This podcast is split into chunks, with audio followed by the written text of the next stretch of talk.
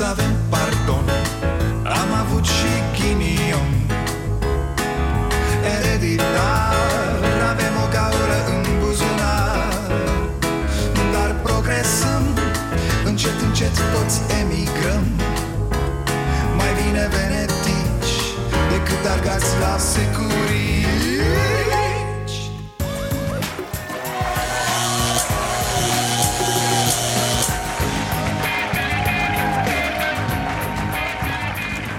Bun venit la Starea Nației, eu sunt Dragoș Pătraru, gazda dumneavoastră. Sincer vă spun, m-am tot gândit așa și... Bă, nu știu de ce nu vreți, pe bune. Adică nu înțeleg, nu pot să înțeleg. Cum ce? Ce vă tot zic eu aici de atâția ani, că m-am săturat, domne, m-am săturat. Să închidem și să-și vadă fiecare de treaba lui.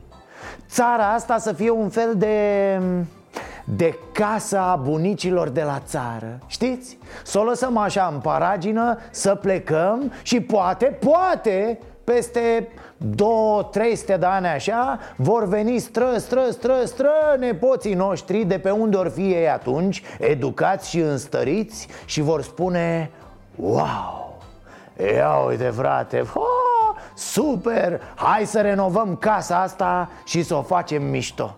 Că așa noi ce facem acum? Doar ne batem joc. Măștile au dispărut zilele acestea din depozitele farmaciilor cu aceeași repeziciune cu care s-a vândut și vaccinul antigripal.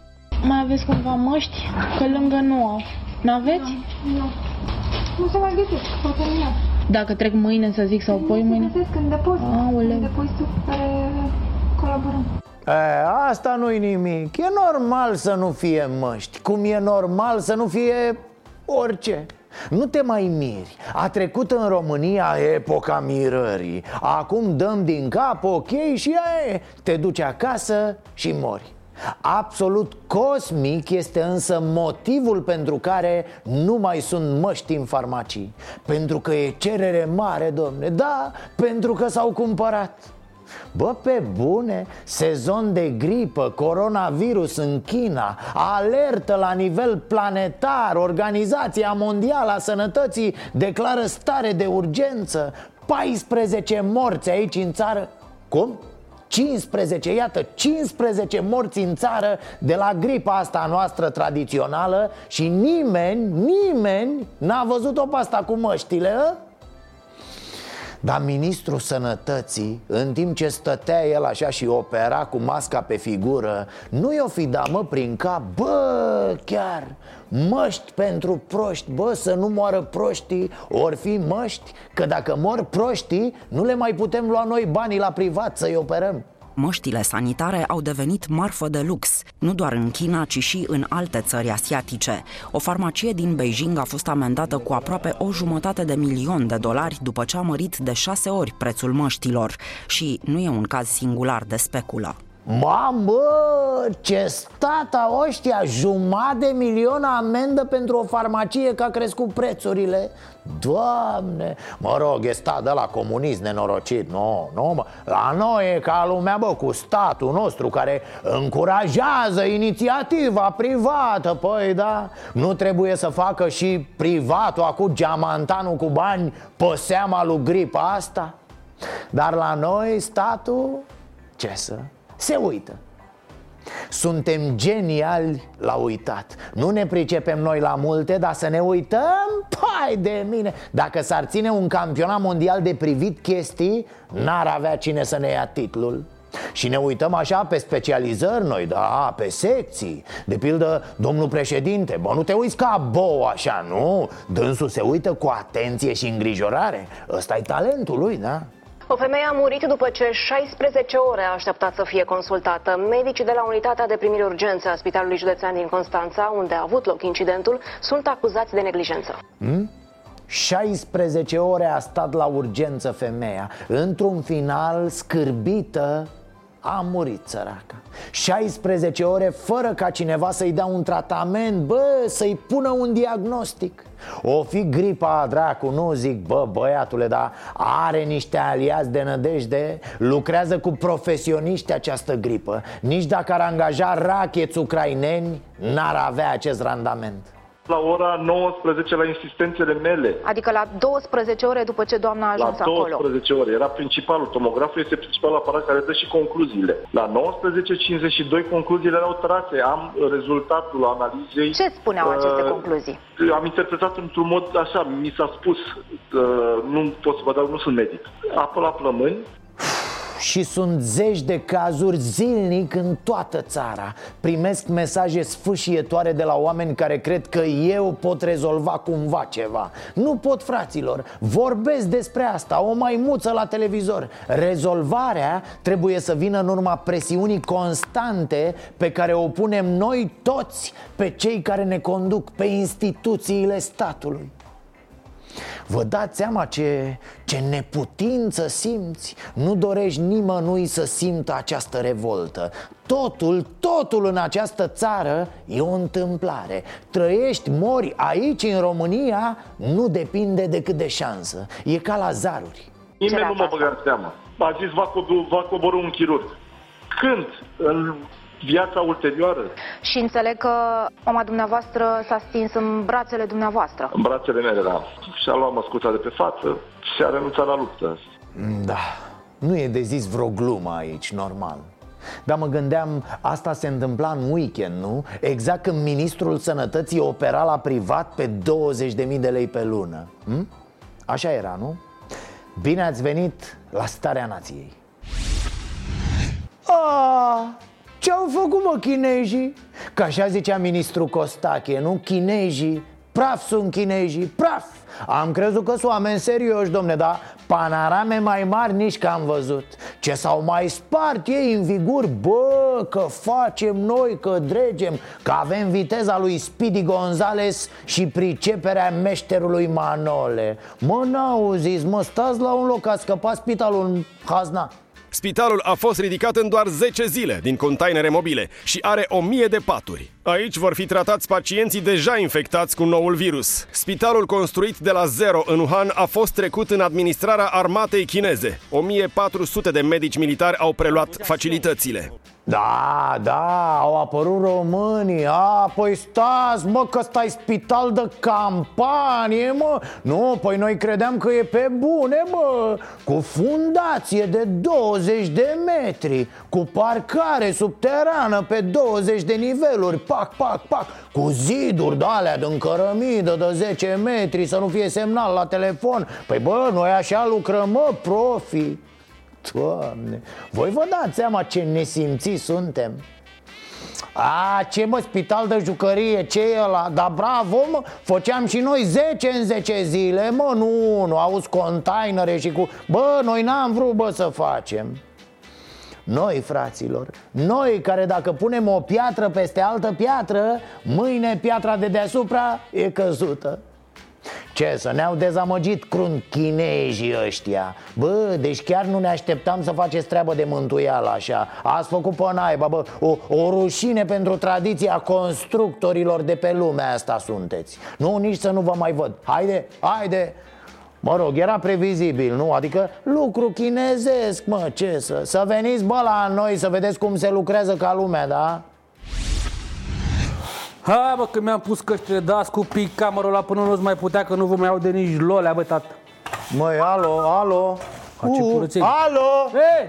Băi, Gicuțule, mă, băi, păi tu n-auzi. Nu. Păi ce facem, bă, aici, bă, n-am văzut așa ceva. Păi ce să facem și cu trebuie să ne apucăm repede de spitalul ăsta, că vine gripa aia, e alertă cu virusache, cu astea, trebuie să construim odată, facem. Bă, ce ai, mă, băiatule, mă? Dar nebuneala în tine, n-am văzut. Băi, pe loc repauz, lasă mătura aia, că-ți dau cu ea pe spinare de nu te vezi acum. Extraordinar. Am și planuri aici. Dar cum te apuci, mă, așa de lucru? Bă, nu se poate, ce să spun? Ai planuri. Ce planuri? Nu fac singur de capul meu așa. Bă, știi tu că planurile astea sunt bune, mă, Gicuțule? Nu știu, șeful, dar... Du-te, bă, de aici, bă. Mi le-a dat lucrez după ei. Bă, noi suntem constructori. Mai întâi ne uităm, bă, așa puțin pe teren. Știi? Da. Dă mogeană, cum să zici. La ochi, adică. Păi dacă e măgicuțule pe aici, bă, e datoria noastră. Noi suntem constructori. Afectăm, bă, natura, o modificăm în interesul nostru. Că homo sapiens, înțelegi? Bă, dacă este o familie de broscuțe cu burta galbenă pe aici, ce bă, râzi de mine sau ce? Bă, dacă are familia asta și copii, faci pușcărie pe viață. A, da, a, de la broaște. Păi da, păi da. Hai, mă, șefule, vine gripa, tu îmi zici de broaște, ce? Vine gripa asta, trebuie să terminăm cu asta odată că nu... Bă, gicuțule, unde vezi tu, mai văzut tu că vine gripa? Ai tu mersul trenurilor gripei, mă, gicuțule. Întârzie de o dracu, cu totul întârzie în România, păi nu ne apucăm de treabă odată, mă, șefule, nu munci, stau așa degeaba. Asta am zis eu. Asta am zis eu, mă, gicuțule, că nu muncim. Asta ai înțeles tu, nu? Că nu muncim. Nu, extraordinar. Nu, șef, nu. Parcă, vă, că te duci acum și dai din gură. Știți că noi nu muncim, că nu vrea șefii, că... La televizor, las că vă știu eu unde vă duce, să dați voi numai interviuri. Da, mai luăm și noi o primă, dacă mai dăm acolo ceva. Normal că muncim. Muncim, suntem serioși. Muncim, na. Dar nu ne aruncăm, mă, așa cu capul înainte să, ca tâmpiții, nu. Să ne uităm puțin, mă, ne calculăm. Păi n-am, mă, șefule, tot uite aici calcule. Ce dracu că m-ai nebunit cu calculele astea, m-ai nebunit cu planurile tale și cu... Bă, cu toți, băi, dracu, sunteți cu proiecte, desfaceți, cu calcule de-astea, pe calculatoare, cu astea, v-a luat IT-știi mințile ăia, dar nu plătește nici impozite. Înainte. Bă, gicuțule, bă, tu crezi că înainte strămoșii noștri, mă, strămoși, ei făceau, bă, cu calculatoare, cu nu știu ce, nu, bă, zic eu că nu făceau, bă, simțeau, bă, la inspirație, mă, la cum simți tu, cu inima ta de patriot, mă. La ochi, hai, marș, că m-ai enervat, dar la ochi, hai, du-te, fă-mi o cafea, las-mă să nu te mai văd, nu se poate. Cu ce să fie? Cu întăritor în ea, animalule, bineînțeles. Bă, n-am văzut, bă, numai incapabil, bă, n-ai cu cine. În loc să stai, mă, să analizezi, așa, să te apuci ca tâmpitul. Eu aici, pe subiectul ăsta, mă predau. Nu mai înțeleg nimic, dar nimic. Bă, au toți majoritate în Parlament sau n-are nimeni? Cum e de fapt că m-au omețit?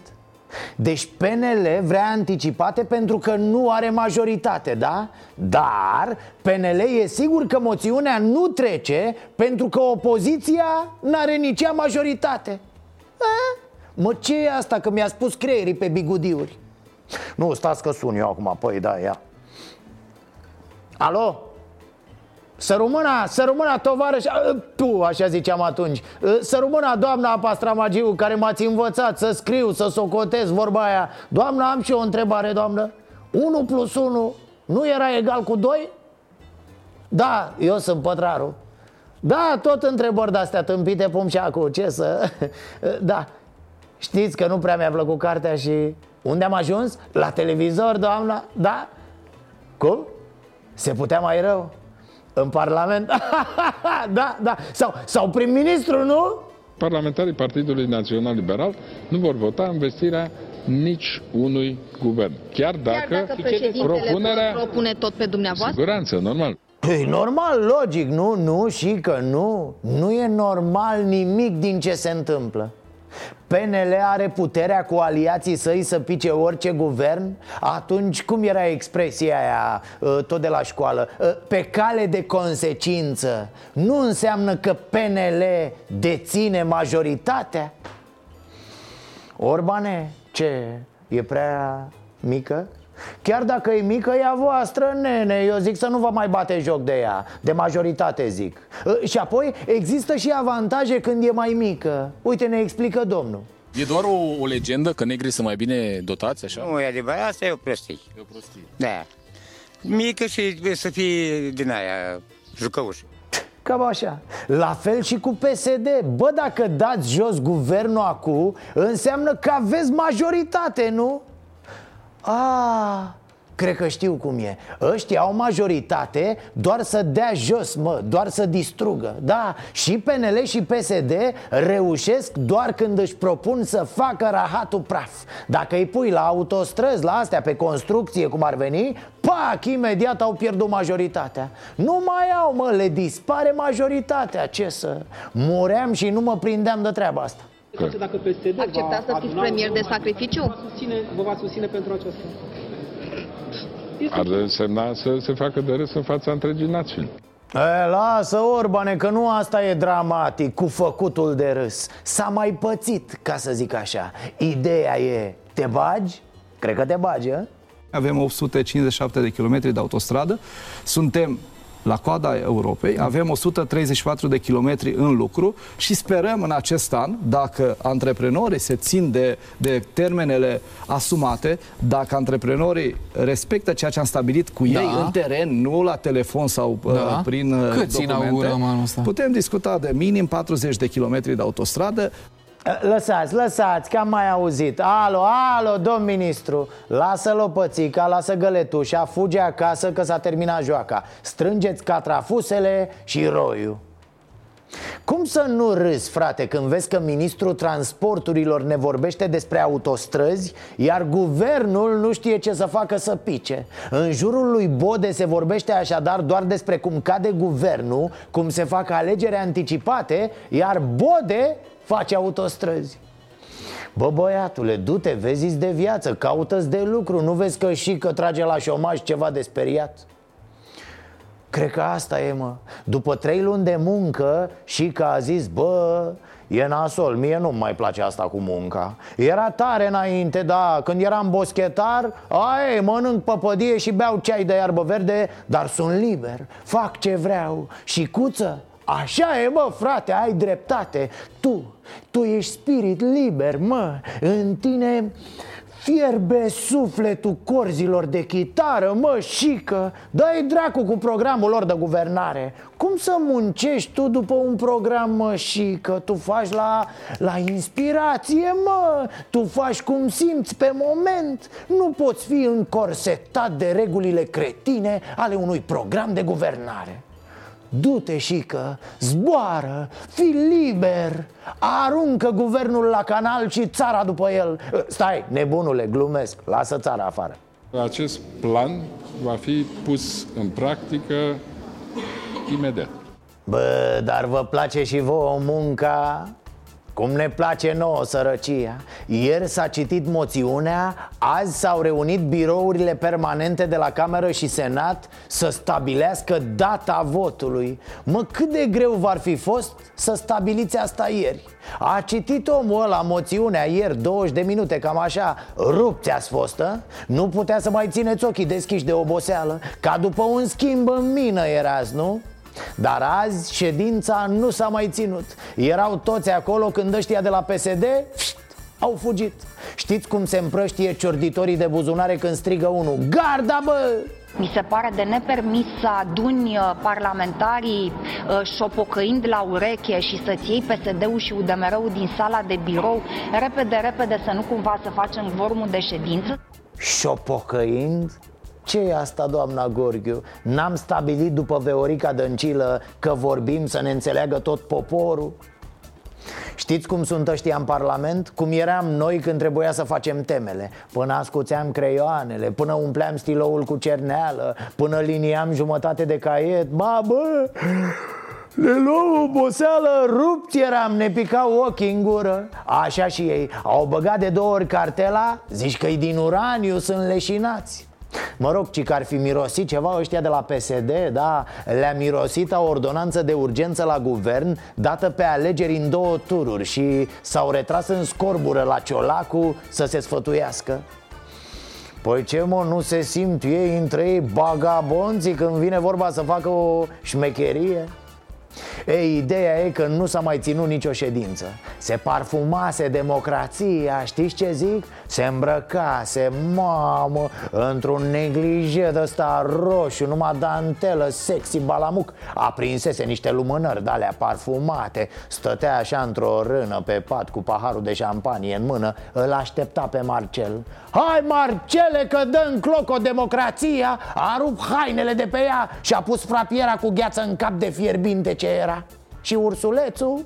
Prioritatea mea nu este în acest moment congresul, prioritatea mea este apărarea democrației. Hai, nu ne nebunim, mă, Ecaterinule Teodoroiu al apărării democrației. Ce să ai și martirul și din ăsta, gata. Ursulică, n-am zis, mă, că doar ne distrezi. N-am stabilit noi așa. Atunci ce-o dai în martirisme de-astea? Stai potolit, bă, scoate bâlbâiel de ale tale și din când în când bagă cât un Ludovic Orban să ne treacă de dor de Veorica. Apropo de asta cu Orban, nu Ciolacu l-a botezat pe Ludovic. Orban i-a zis și Elena Udrea lui Orban într-un document oficial. De mult era nuțica șmecheră, da, îi mâncau ziariștii din palmă și băse din... Dar asta e altă gâscă în altă traistă. Deci unde eram? Ursulețule, ne dezamăgești pe zi ce trece. Da, mă, l-a apucat pe el să fie apărătorul democrației. Vezi că dacă află democrația că te lauzi prin oraș că tu ești apărătorul ei, dă cu tine de pământ de nu te vezi. Este un eșec pentru mine personal. Nu știu cât este pentru Partidul Social Democrat. Am intrat cu șansa a doua în acest demers. Bă, a luat-o personal ursulețul, da? Ciolacu s-a băgat all-in. Ce bă, zici de mama și că zici de mama? Te sparg să mor eu dacă zici de mama. Marcel, ca să ne înțelegem, vrea să arate acum partidului că se dă el ursulețul Teddy, dar odată se face grizzly de la de o tonă jumate. Marcel vrea să arate propriului partid că el merită să fie președintele plin după congres. De-aia apără Teddy democrația, de-aia iese în față și conduce moțiunea. Dar, uitându-mă matematic, în acest moment moțiunea trece. Nea Marcele, te uiți matematic, am înțeles, dar vezi că înaintea ta a fost una care se uita gramatic. Belea, ne-a făcut creierii zdrențe. Când te uiți matematic așa, în X și 0 sau cum te uita matale, sper că ai în spate măcar niște ecuații de gradul 2, ceva. Adică te bazezi doar pe numărătoarea simplă a parlamentarilor? Bă, nasol, când ai zis despre matematică, am crezut că ai dat niște sume unde trebuie, știi ce zic? Că ai cumpărat și tu 2-3 neafiliați, 2-3-4 minoritari. Și că, ce dracu, bă, ăsta nu știe nimic, ză, ursulețul, habar n-are. Ciolacule, vezi că pe mate, dacă nu-ți iese, te învață maestru. Păi ce mare lucru, bă, o ecuație? Faci 18% din X egal Y. Când locuiești pe Y, când a doua ecuație, faci o ecuație egal întâi cu două necunoscute și după aia spui X plus Y egal suma totală și scoți pe Y și după aia îți scazi din suma totală pe X și îți dai Y. Mă rog, până la urmă, Ciolacu și băieții lui s-au întors la ședință, iar mâine, de la ora 12, o să avem moțiunea. Vot, circ, bineînțeles, tot ce trebuie, tacâm complet, cu tort și cu colivă, cum ne place nouă. Este o premieră în România, după niciun model, ca în aceea zi să intri în ședință de guvern cu 24 de ordonanțe de urgență. Este un record mondial, cred că absolut. Ce să, am intrat în istorie cu cel mai mare cârnat, cu cea mai mare șaorma, chiftea. Acum intrăm cu ordonanțele, nu? Ordonanța cu sănătatea. Domnul prim-ministru în momentul acesta a privatizat sănătatea românilor. Cine are bani va trăi, cine nu are va muri.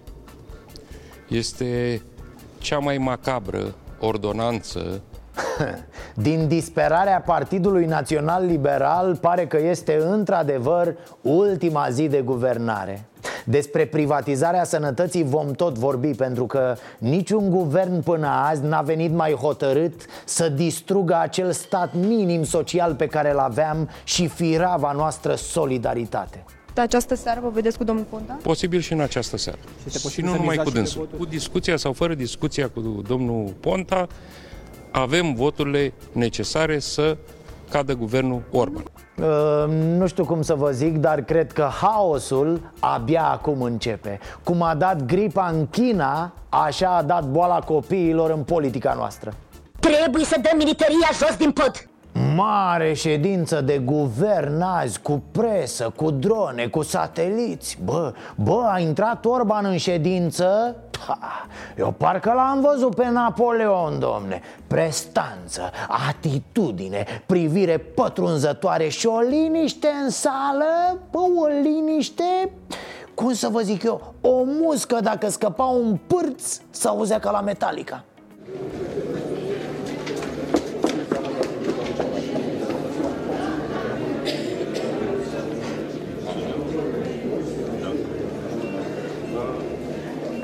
Bă, ăștia miniștri, pupați-i, bă, mâna că v-a făcut oameni pe toți. Ludovic Napoleon Bonaparte Orban, zis și că mandolină. Mamă, ce ședință a avut domnul Orban, nu v-am zis? Da, a terminat programul de guvernare. Gata, mă, tot ce era de făcut în 4 ani, e totul gata. A aruncat microfonul.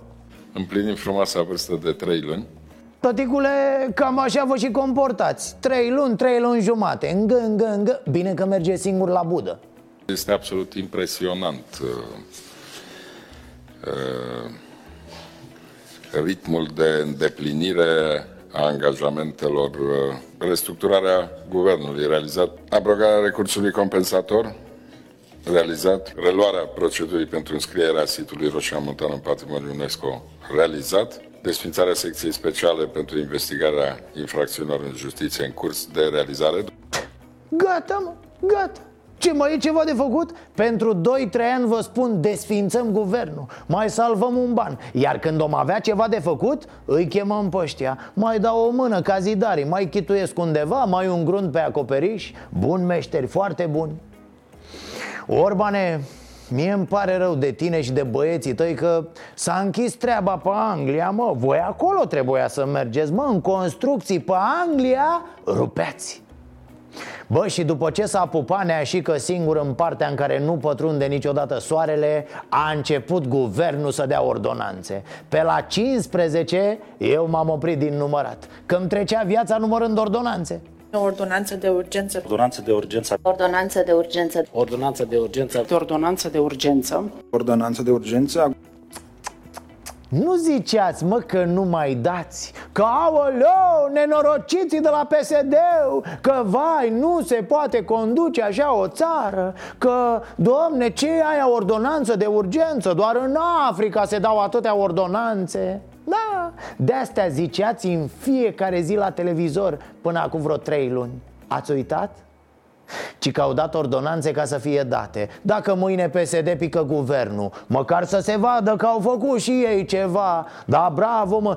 Și lăsați scrumierele pline de chiștoace și sticle goale peste tot pe acolo. Dă-i, mă, dracu, să stea aia de la PSD să bage șmotru, dacă au vreo moțiune. Și că lasă-le Breșu un șobolan mort în sertar. Napoleon așa ar fi făcut. Nu fi fraier, și că un șobolan de la mare, dintr-un spital, știi ce zic? Faza bună trece primejdea rea. Noi trebuie să fim pregătiți.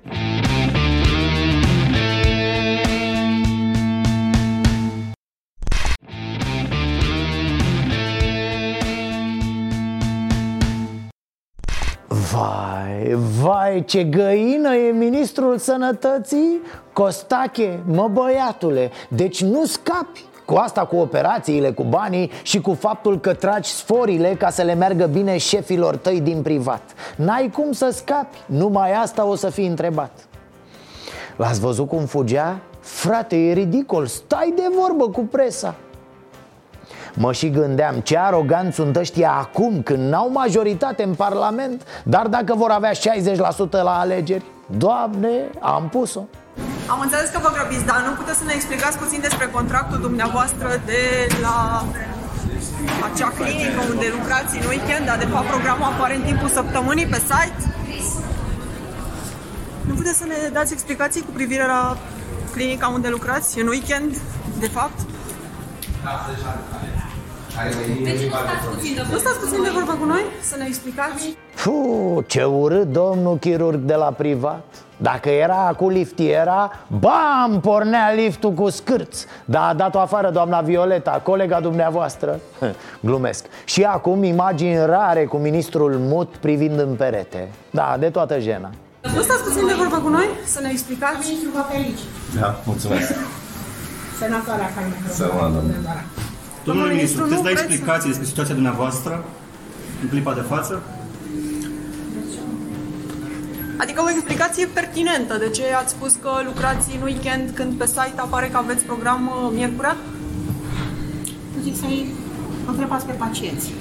Ar trebui pentru ce vor să trăiască, ministru, să le bată inima. Mi se pare normal să fugiți de presă, să nu oferiți răspunsurile necesare? Uite-o și pe pălămida aia. Domnul ministru vă felicit. Oh, ce să spun. O senatoare de la PNL să dea și ea o limbuță din fugă la ușa liftului. Stai cu minte, dragă, lasă omul să răspundă, că l-au prins jurnaliștii în capcană. Da, mă, nu zice nimic. Pe ideea cât or s-o mai țin așa. La un moment dat vor uita. Bă, nu, Costache, nu. Dacă pe asta te bazezi, ești halit cu metre. Știi ce te salvează? Fuga. Dar fuga aia ca lumea, bă, nu ce-ai presta până la lift. Mă rog, stai liniștit, poate cade guvernul și după aia îți vezi de ale tale. Vei rămâne în istorie drept Costache ăla care dădea bani la clinica lui. Știți cum sunt bețivii aia la masă care cad așa cu scaunul pe spate și se prinde fața de masă? Bineînțeles, trag fața de masă și tot ce e pe ea. Așa e Costache acum. Se duce cu cracii în sus și ia cu el tot ce e pe masă. Faptul că domnul ministru Costache, în special în weekend, în loc să se odihnească, în loc să se ducă în excursii sau în vilegiatură.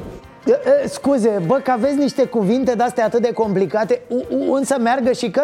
Vilegiatură. Doamne, și că ai dat peste caietele Veoricăi alea cu cuvinte? Vilegiatură și că. Cine mai folosește acest termen? Te-ai dilit? Chiar totul e învechit și înapoiat la voi, ăștia care ajungeți la Palatul Victoria? La orice intervenție a lui Orban, de oriunde ar vorbi, hei hop, îl iau jurnaliștii la rost cu Costache. Nu-i pică bine lui nenea Orban, vă dați seama. Dar asta e, tace și înghite. Adică azi domnul Orban vorbea din nou despre cercetare. Da, iar mă, iar, cercetare. Și în loc să delireze cum fac oamenii la febră mare, l-au întrerupt jurnaliștii. Alo, și că, zine cu băiatul, da, chirurgul de la privat. Noi râdem, însă tabloul în ansamblu e mega înspăimântător, fraților. Auziți aici.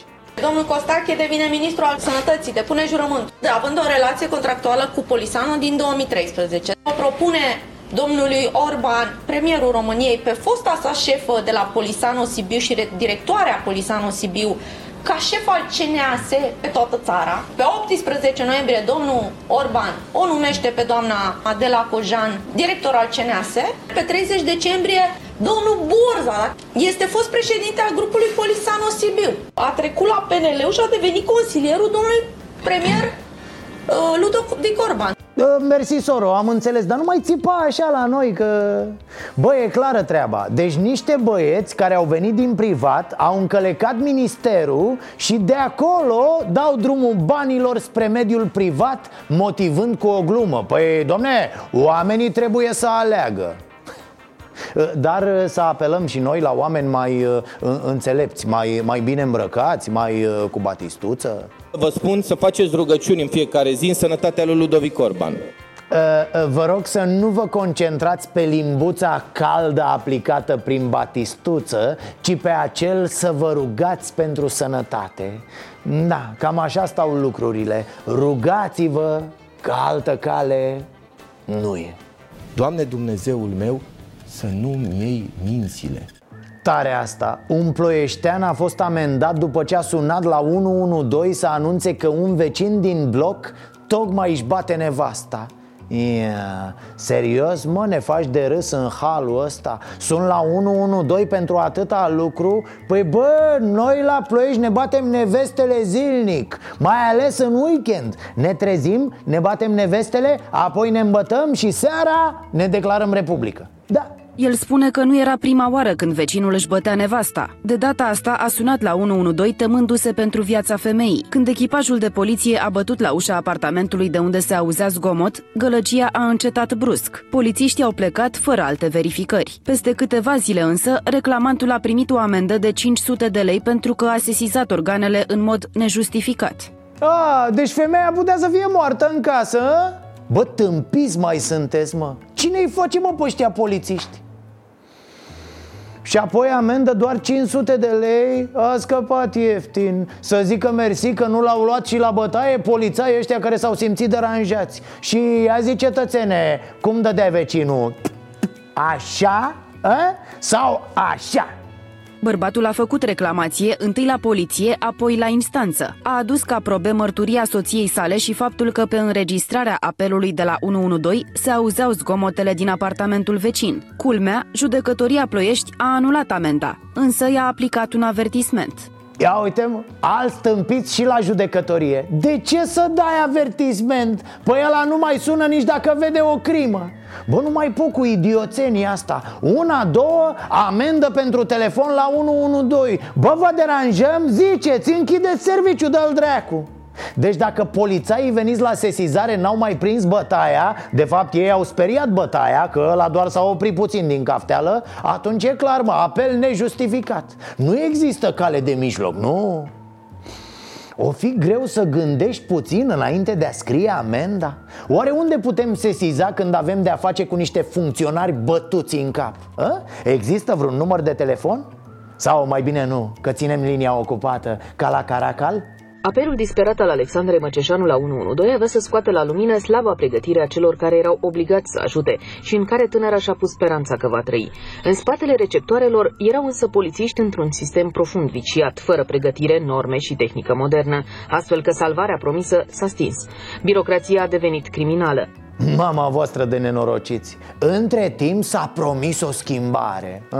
Schimbarea e că auzim tot mai des cazuri de-astea cu oameni amendați sau amenințați că vor fi amendați după ce au sunat cu bună credință, atenție, la 112. Sau de polițai care nici măcar nu-și mișcă fizicul din pat. Nu deranjați somnul de frumusețe, nimă.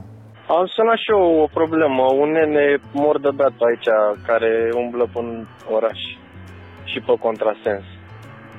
Așa, și ce problemă? Tot el era nemulțumit. Este mor de beat, era pe contrasens, dacă nu eram atent, intra și în mine.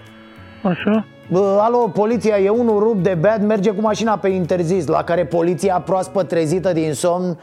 Așa și, care-i problema? Dă, domne, probleme adevărate din culegerea de olimpiadă, dă niște integrale, niște spații vectoriale. Nu mă lua cu sensuri unice. După care i-a mai trântit și telefonul în nas. Știți ce au zis șefii polițistului Somnorilă? Că asta e mișto. A, nu, domne, că a fost un caz izolat. A promis că nu mai face, e băiat bun. Da, da, băiat bun, dar parcă prea comod. Nu, serios, ce mare brânză era să trimită un echipaj pe teren. Măcar să întoarcă semnul ăla cu sens unic. Să nu mai circule bețivul pe interzis. Bine, foarte bine, dă-i mai departe. E, și haideți că avem și vești bune, nu doar... Aș vrea să spun un mare bravo. Bravo, mă, băieți. Tot mai creativi hoții din România. Nu ăștia din Parlament, nu. Industria jafurilor a luat-o pe un trend crescător. Ați văzut lovitura de la molul din Focșani?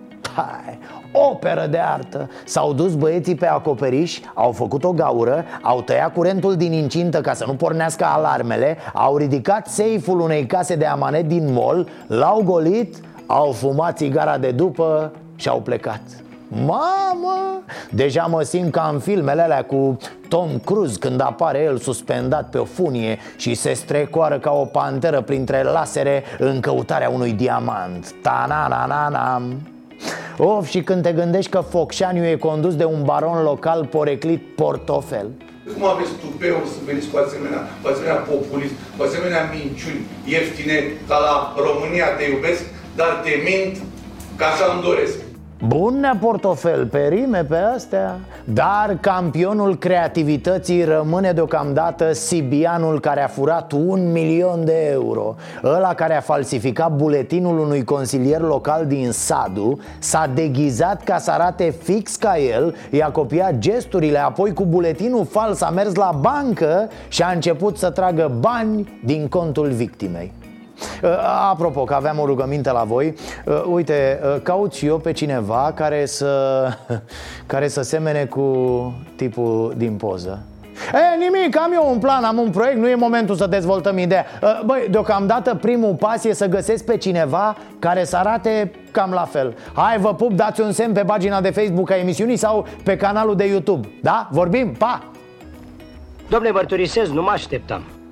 Dar stați că între timp am mai auzit una mult mai tare, de 60 de ori mai tare decât asta din Sibiu. Doi români au fost arestați în cazul unui jaf de 60 de milioane de euro comis la Londra. Poate vă amintiți, anul trecut în decembrie au dispărut niște bijuterii din casa de la Londra a fiicei lui Bernie Ecclestone, fostul patron al circuitului Formula 1. Niște bijuterii, da bă, niște mizerii, la vreo 50 de bulioane de lire sterline. Iată deci, se pare că am avut și acolo niște reprezentanți. Doi români, mamă și fiu, arestați în Anglia. Și am citit că nu s-a recuperat mai nimic din pagubă. Parcă vezi că bijuteriile erau în safe la casa de amane din Focșani. Stop! Stop! Aici am vrut să ajung. În sfârșit, ceva simpatic. În județul Olt există comuna Optaș. Când auzi, te gândești la perfectul simplu al verbului a opta. Doamna Dăncilă, sper că nu vă uitați, da? Că e cu gramatică, cu de-astea, vă bubuie capul, doamnă. Bun, așadar, perfectul simplu, da? Eu optai, tu optași. Că așa vorbesc oltenii, cu perfectul simplu. Ia zi, frățicule, optași? Nu, mă, nu optai. În realitate însă, numele comunei n-are legătură cu gramatica. Are legătură cu cărțile, dar nu cu cele din bibliotecă. De cum intri în localitatea Optaș din județul Olt, te întâmpină 8 cărți de joc. Optaș. Ideea inedită îi aparține primarului care s-a gândit cum să scoată din anonimat comuna pe care o conduce. După cum ați văzut, denumirea localității este Optaș. Optaș, făcând o legătură, opt, așa, a și de la cărțile de joc. Domne, mi se pare corect. Următorul pas ar fi să construiască niște biserici, să fie și câțiva popi. Adăugăm și 8 dame, 8 juveți. Știți desigur că valetul din cărțile de joc se mai cheamă și juvete, care, conform Dexului, este un epitet dat oltenilor. Ce mai lucrurile se leagă perfect. Apoi e joacă de copii, de car, nouari, șeptari. Dacă e nevoie de pătrari, vin eu cu ai mei. Pe vremuri, acum 200 de ani, 200-300. Dar de ce credeți că primarul a hotărât să pună cărțile astea de joc? Păi așa se numea Optași, ăștia jucau poker. Așa, domne, că aici voiam să ajung. De fapt, ce să o mai lungim? Pokerul s-a inventat în județul Olt. Ar trebui ca primarul din Optaș să construiască repede și niște cazinouri, iar după aia să se înfrățească, ați ghicit, cu comuna Las Vegas din America. Dar Parisul, știți unde se află? Uite-ți! Iar la doar câțiva kilometri departare, în satul Paris, ce aparține tot de comuna Optaș, călătorul se poate minuna de o miniatură a turnului Eiffel, făcut artizanal, din fier forjat și vopsit în negru. Să ne bucurăm și noi, măcar nu ne ducem în altă parte, dar măcar ne uităm și zicem, și aici la Paris. Ați văzut, tot trăgeam noi cu București, micul Paris, iar adevăratul Paris era în județul Olt. Totuși, parcă n-aș face mare caz în acest moment. Să nu se umple naibii de turiști asiatici. Asta ne lipsea. Vreo 10 milioane de turiști chinezi. Sau, cum se spune corect, domnul Costache? Chinezi. O secundă, stați că mai am. Inspirat de primarul din Optaș, care a montat la intrarea în comună 8 cărți de joc, Optaș, lansez o provocare similară către edilii altor localități din țară. Să vedem așadar ce ar pune primarii la intrarea în următoarele localități.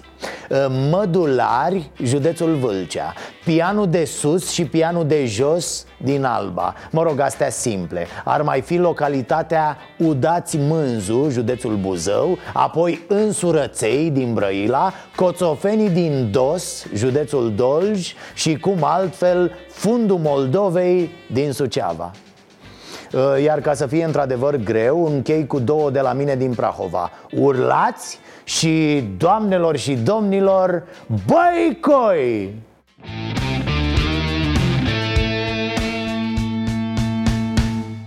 Și pentru că e marți, avem, așa cum v-am obișnuit, rubrica noastră Ceasul Bun. De data aceasta, Larisa și Radu au ajuns la Toporu, unde s-au întâlnit cu o familie cu multe probleme. Haideți să vedem, știți deja, ceasul bun @stareanației.ro pentru cine vrea să ajute. Vă mulțumim, Larisa vă răspunde imediat.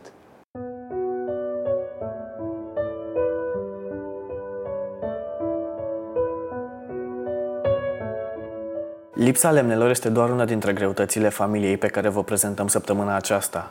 Casa trebuie încălzită, iar surcelele de prin grădină rămân singura variantă. În acest caz, focul din sobă nu este doar o sursă de căldură, ci și o sursă de lumină, pentru că acestei familii i-a fost întrerupt curentul electric din cauza datoriilor. Acum, un bec slab alimentat cu baterii abia pâlpâie, dar dacă aprind și câteva lumânări, reușesc să se descurce.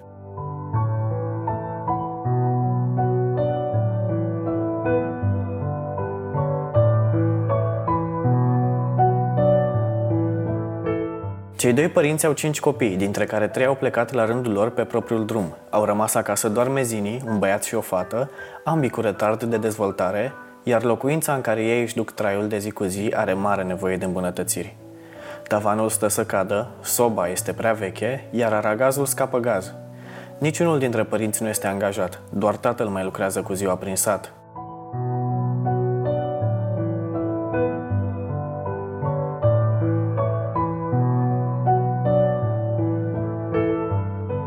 Cei care doresc să ajute această familie pot trimite alimente neperisabile, haine, lemne, dar și jucării pentru băiatul cel mic, care în toamnă va intra la grădiniță.